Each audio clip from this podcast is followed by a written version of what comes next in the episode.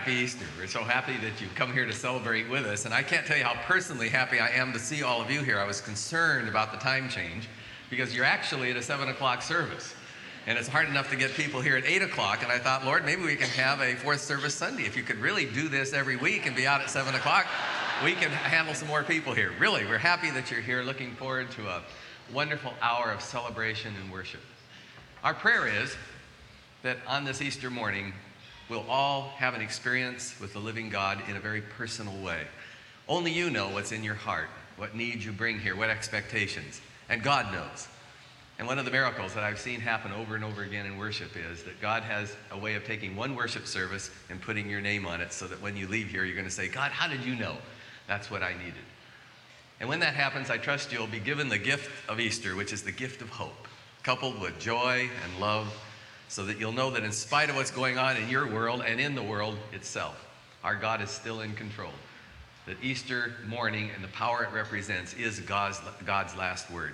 So no matter what's going on, we can have joy. If we can grasp that, we have grasped Easter. And in that spirit, I welcome you to our Easter festival.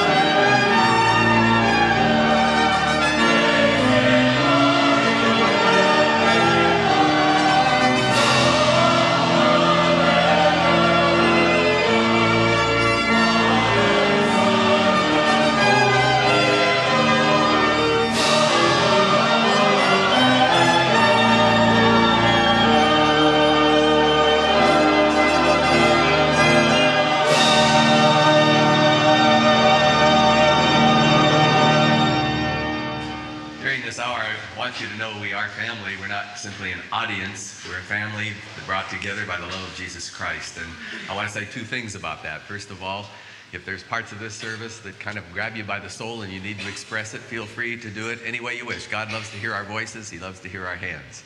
Secondly, I'd like you to extend some handshakes to each other and some hugs, especially to our guests. We just want you to feel at home. And there's nothing like a warm hug to do that on a beautiful morning. Let's do that.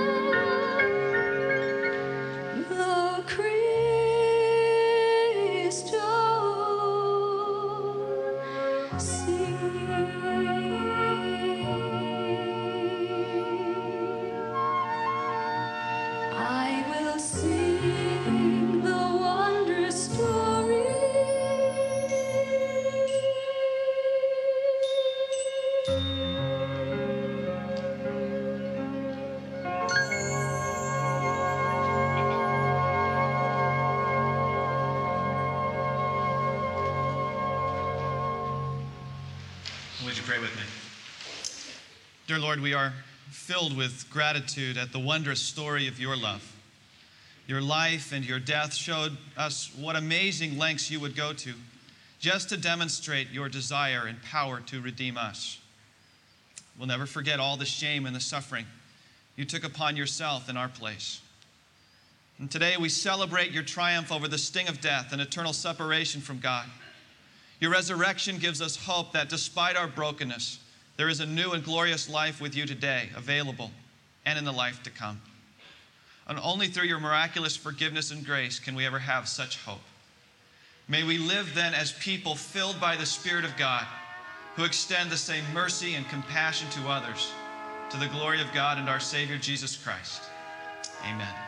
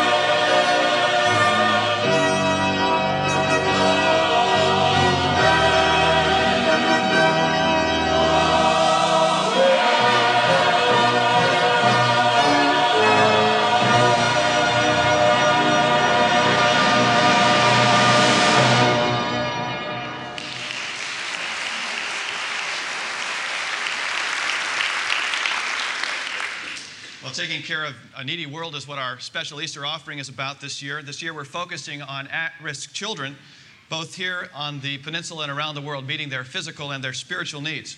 I wanted you to know also that a portion of this special offering will go to the national church to a fund that will allow us to respond immediately to world needs like what's happening over in Kosovo.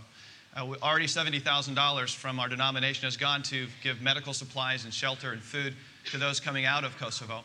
And a portion of this offering will go to that as well. If you wish to participate in that special Easter offering, you can use the uh, envelopes that are in the pew racks in front of you.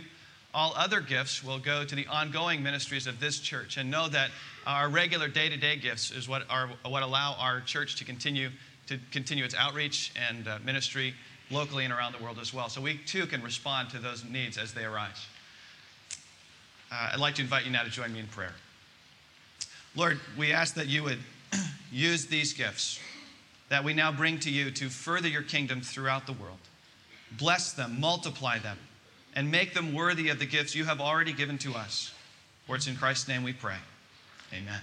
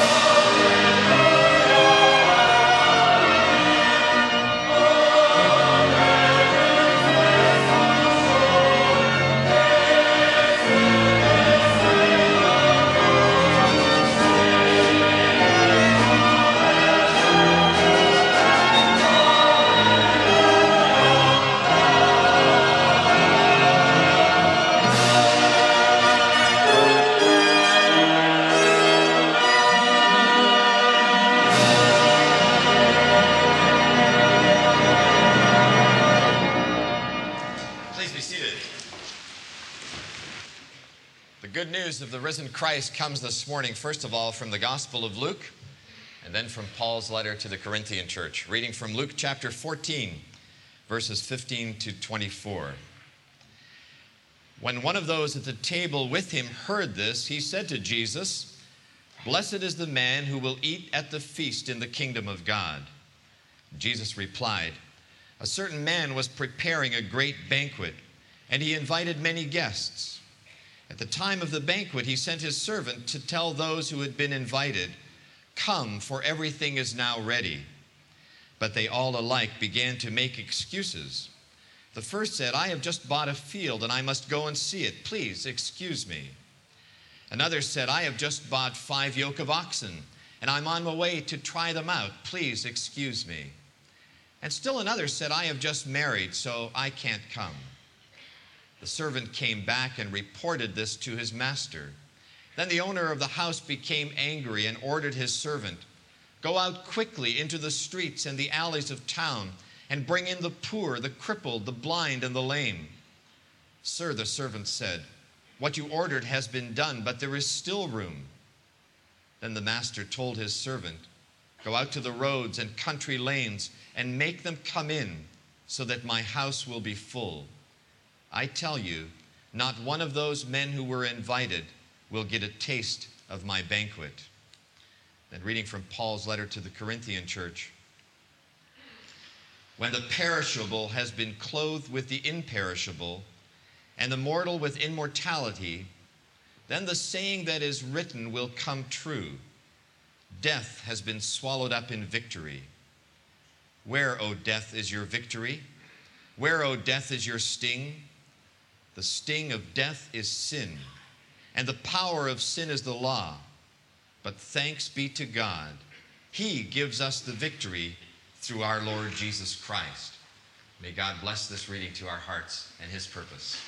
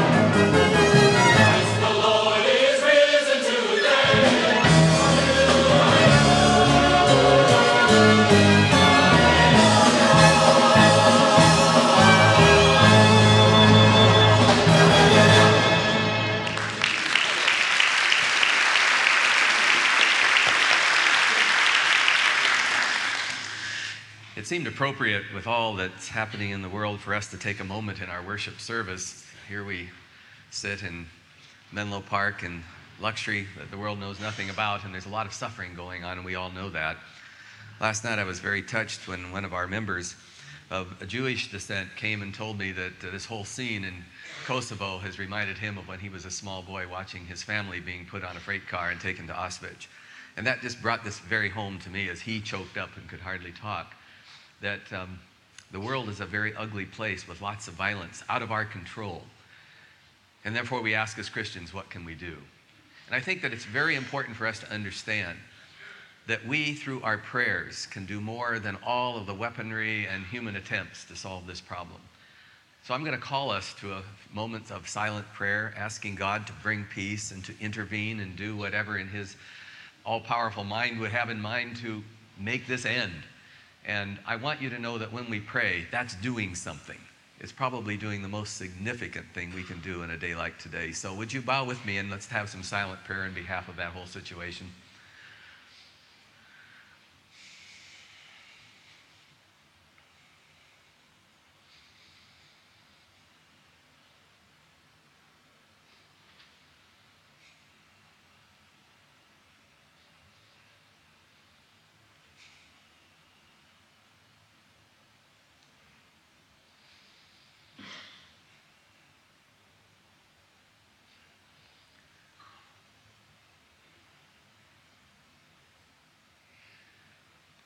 Lord, so much of life is out of our control. And that's good the, to the extent it reminds us we need you. And when it comes to this horrible suffering in Kosovo, which is only one part of the suffering going on in our world today, we know that you care. We know you love more than we do, and we know you're all powerful. And so, where we feel we can do nothing, we ask you to intervene and do a miracle. Our leaders have no answer for this, but you, O oh God, do. And we pray that somehow your healing, sustaining touch will come upon these thousands of people suffering. That you might touch these hate filled hearts and God just do a miracle of bringing an end to this insanity. We pray this in Christ's name. Amen. Some years ago, we had the privilege of uh, being in Egypt and we went to the t- uh, tomb of King Tut, or as they call it there, King Tut Amen. And when we walked in, I was impressed with the fact that it was an empty tomb. But then we went over to the Cairo Museum, and there was the king's mummy with all his treasures. And the king was still very much dead. And all these treasures that had been put for his use in the afterlife were very much unused. And then a few days later, we were in Israel. And we visited the supposed garden tomb of our Lord.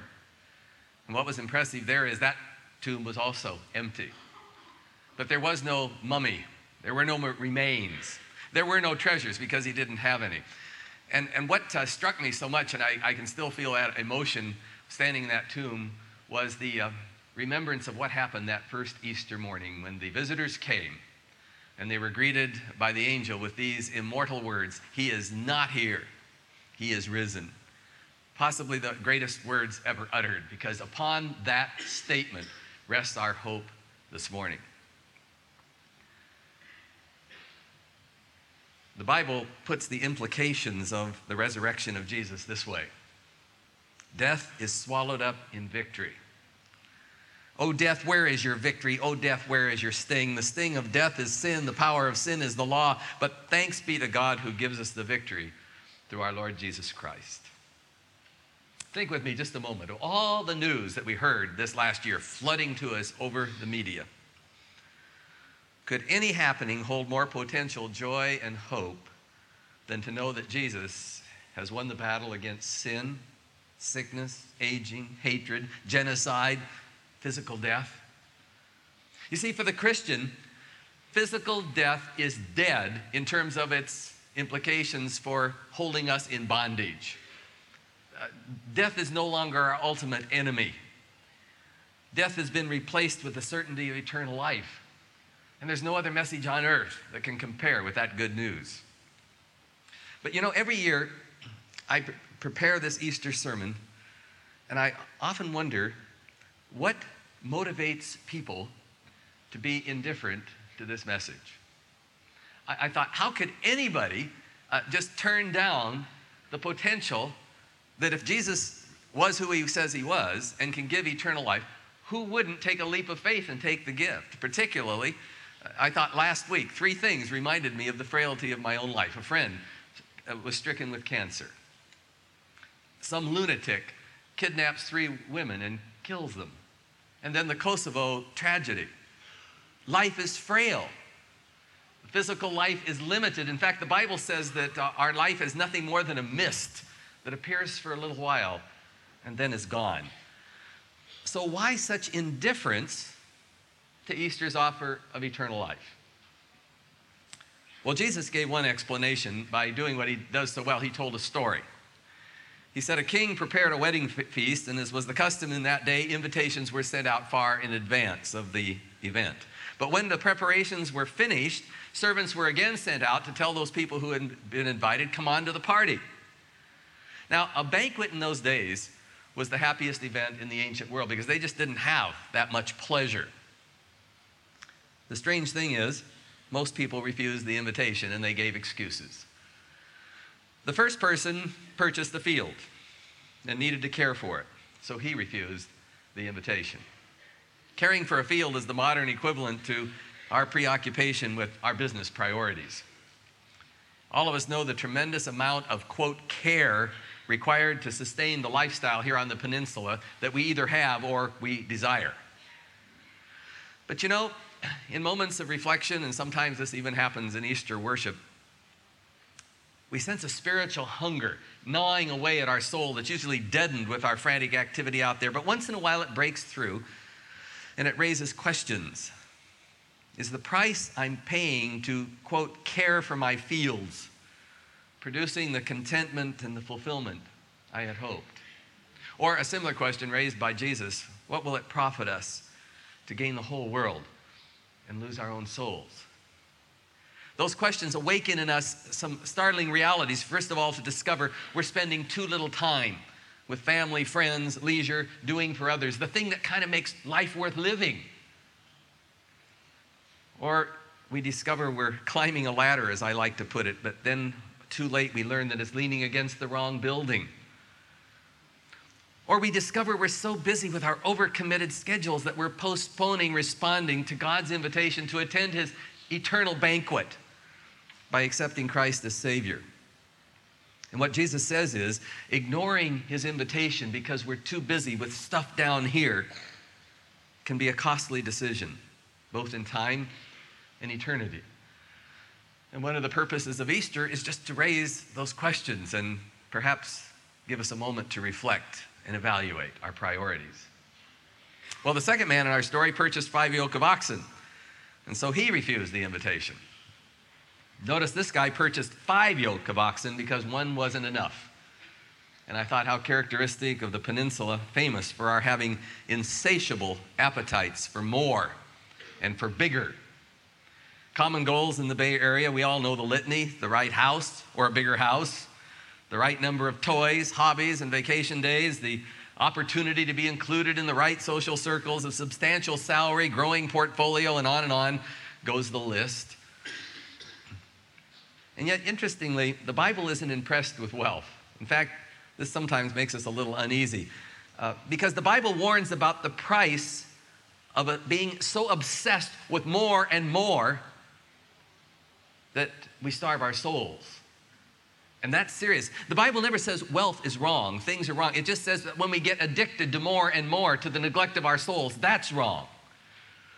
In fact, the Bible puts it this way people who want to get rich fall into temptation and into many foolish and harmful desires that plunge people into ruin and destruction. Some eager for money have wandered from the faith and pierced themselves with many sorrows. What a tragedy. You see, the acquisition of things has a way of leading us on detours away from God. I often hear people say, you know, we used to go to worship. We were there every week, but you know, we bought a vacation house. Or we became involved in other pursuits and hobbies, and uh, so much so somehow the church was just put on the back burner. We're not mad at God, we just sort of ignore Him.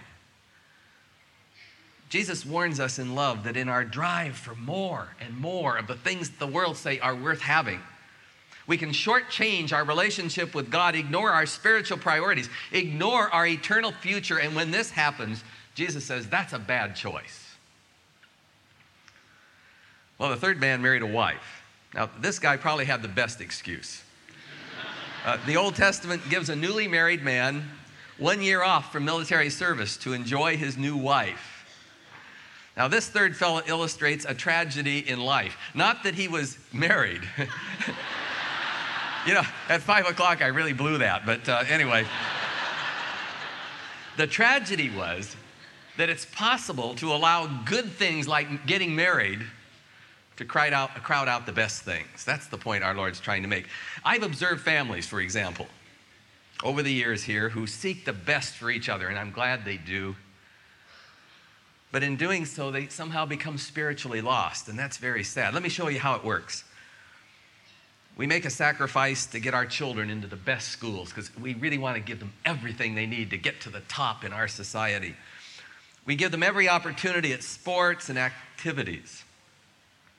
But then one day we suddenly find that the weekends are totally full, pursuing all these good things, while spiritual nurture is neglected. Uh, because of practice or trips here or whatever, our children miss church school, we miss worship. And yet, our children every week continue to be bombarded by all the secular forces and values. That never is put on vacation. But this is where it gets serious. The years pass. And then we become increasingly distressed at the values our children are holding, following.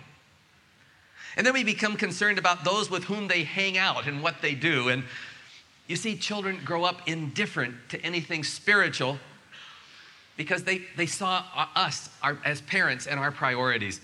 And they're ignorant of how much God loves them. And then they begin to fill that vacuum in their hearts with empty pleasures of this world that can ultimately be self destructive and lead to disillusionment. Now, obviously, the same process can work in the life of individuals who don't have children, who, in the pursuit of good things, wake up one day because they've chased so many other things, and in the process, their relationship with God is zero. And that's a tragic loss. Now, the whole purpose of Jesus telling this story is not to put a black cloud on all of us or fill us with guilt.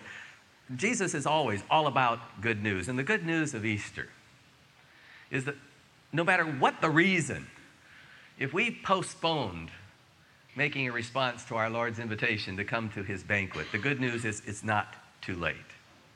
His arms are always open.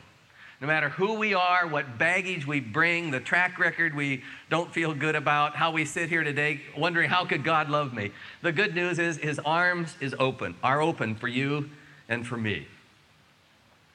The bottom line of the Easter message is this profound truth life is short, but eternity is long.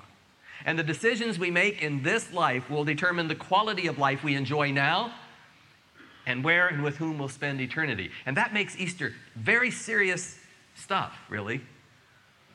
And those who accept God's invitation to attend the banquet by accepting Christ as Savior get two blessings. We live in this world knowing He's in control, and yet we're also certain of an eternal future.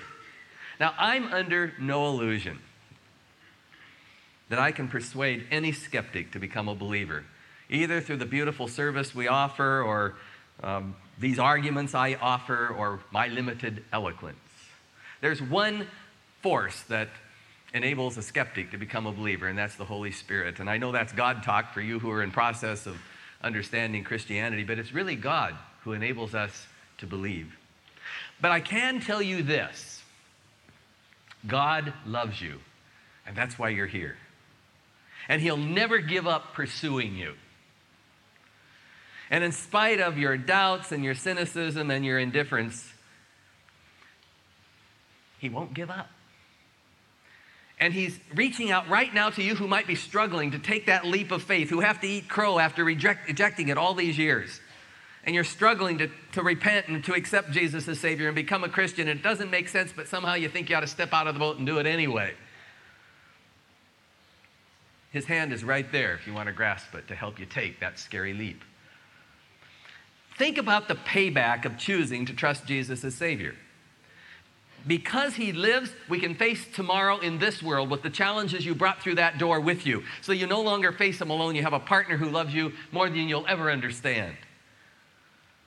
And you also know for certain that at the time of your physical death, it will be nothing more than a door through which you pass to be with Jesus, absent from your body, at home with the Lord. And let me tell you, that's one of the greatest treasures you have. We do memorials in this church by the dozen throughout the year. And there's all the difference in the world, night and day, between someone who's a Christian and we know where they are, and someone who comes in here blurry eyed, in despair, in darkness, not knowing anything about death, having any hope. Listen to Billy Graham talk about the moment his maternal grandmother died. The room seemed to fill with a heavenly light. She sat up in bed and almost laughingly said, I see Jesus. And he has his arms outstretched toward me, and I see Ben, her husband, who had been dead for years. And I see the angels. And she slumped over, absent from the body, but present with her Lord. what a glorious experience for the believer, Billy concludes. Physical death described as glorious. Yep, yes, that's the mystery of Easter. Because for the Christian, you see, it is glorious. Death is dead, but Jesus is alive. He said, Truly I say to you, he or she who believes in me has eternal life. When the body gives out, we're not dead, we just moved. In my Father's house are many rooms, and if it were not so, I would have told you. I go to prepare a place for you, that where I am, there you may be also. And then Paul put it this way for our citizenship is in heaven, from which we eagerly wait for the Savior, the Lord Jesus Christ, who will transform our lowly body to be conformed to his glorious body. I think that's an offer hard to refuse. And these moments in worship give you an opportunity to make, to make a choice that'll change your life there's a story in Sports Illustrated magazine that featured Little League player Chris Cardone after he had led his team to the World Series, Little League World Series in 1998. Chris had been basically a bench player. He was tempted to drop out. With, he was encouraged by his parents to hang in there, and in the final game, he poked two home runs to take his team to victory. And his mother made this response my son's a bench player, but we kept telling him, sit tight, your chance will come. What an inspiration this is for every kid who's just sitting and waiting, and all he needs is one chance to do something that might change his life. And I was thinking, God, that's it for Easter morning. Easter worship offers seekers a chance to get off the bench of indecision regarding this Jesus thing, to do something, to make a choice that will change your life. And in behalf of a God who loves you, that's the, that's the invitation I extend to you this morning. Become a Christian. Come to the party. It'll open for you a new today. It'll give you a glorious tomorrow. And you'll be with Jesus when he comes one day to reign as King of Kings and Lord of Lords. That's the good news of Easter. Would you bow with me in prayer? Oh God, thank you for bringing us here today. Thank you for knowing us by name. Everyone here has felt your spirit. Those who have a, have a knock at the door, God, I pray they're going to open the door. Say yes, take the leap of faith, accept the invitation, come to the party. God, I don't want anybody to leave here uninvited, outside. We trust you, O Holy Spirit, to do that now. In Jesus' name, amen.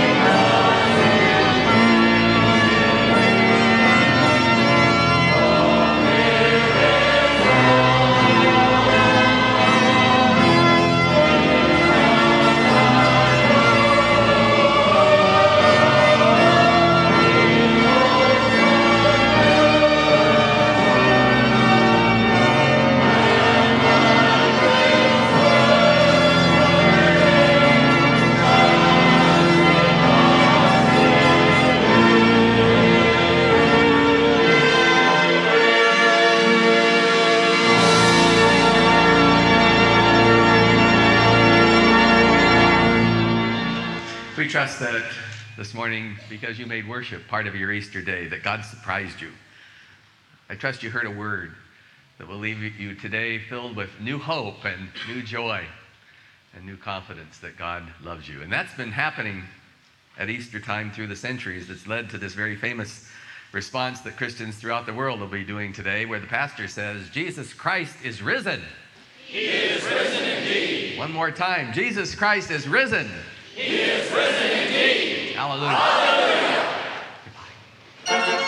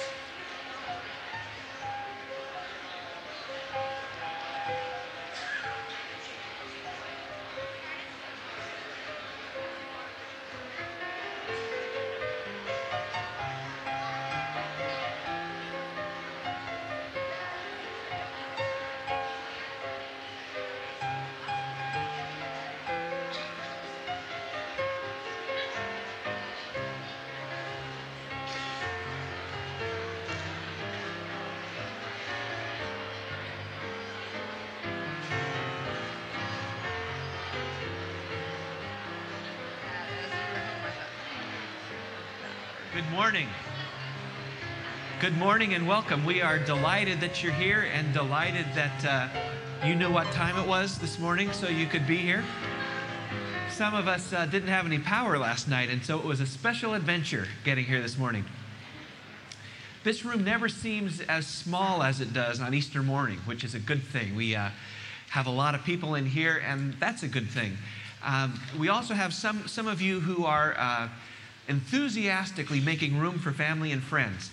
And uh, for the moment, that's all right, but know that in about 10 minutes or so, we're going to encourage those of you who are saving space to uh, surrender it for the greater good. How's that?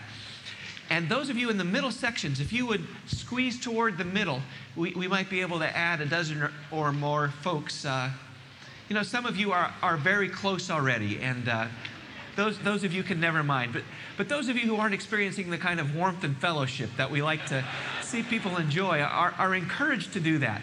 And I'll be back in 10 minutes or so to see how things are going.